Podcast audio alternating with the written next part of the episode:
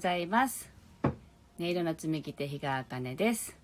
今日は3月16日朝の9時10分になりました。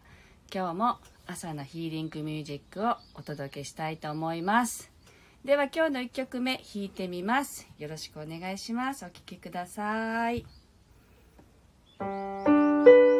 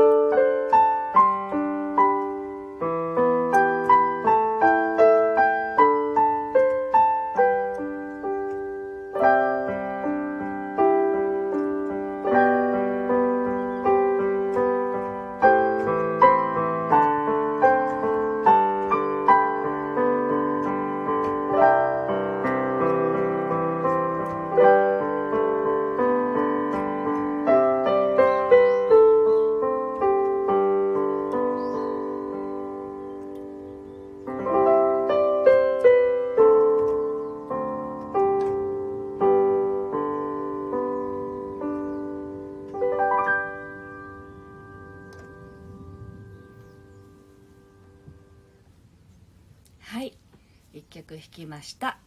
おはようございます。とコメントをいただきました。ありがとうございます。おはようございます。今日も弾いています。えっと今日はですね昨日の夜寝る前になんかちょっとねあのイラッとすることが 実はありましてあの大体寝たら忘れてねあのスカッと起きれるんですけど今日はこう朝目覚めてもまだこの昨日の気持ちがまだ引きずっていてあのあんまりいい気持ちじゃなかったんですよね。でなんだろう怒りってあの本当はね怒ってるっていう心のこの表面に現れたものの中には本当は悲しいとか傷ついたとかそういうものがあるんだと思うんですけどでそれも結局は自分がその相手の言葉を自分がどう解釈したかで自分自身でこう解釈によって自分が傷ついたりイラッとしたりするんですよね。だからあなもうなんか自分がそう思ってんだよなっていうのは頭では分かってるけれどもなんかうまくそれが処理できなくってまあ一家眠ろうみたいな すごく昨日眠かったのでね眠ったんですけど朝になってもその気持ちがまた湧いてきちゃったので今日はなんかこれを手放す音楽が弾けたらいいなと思いながらやっています。じゃあえっと2曲目はねお聴きください。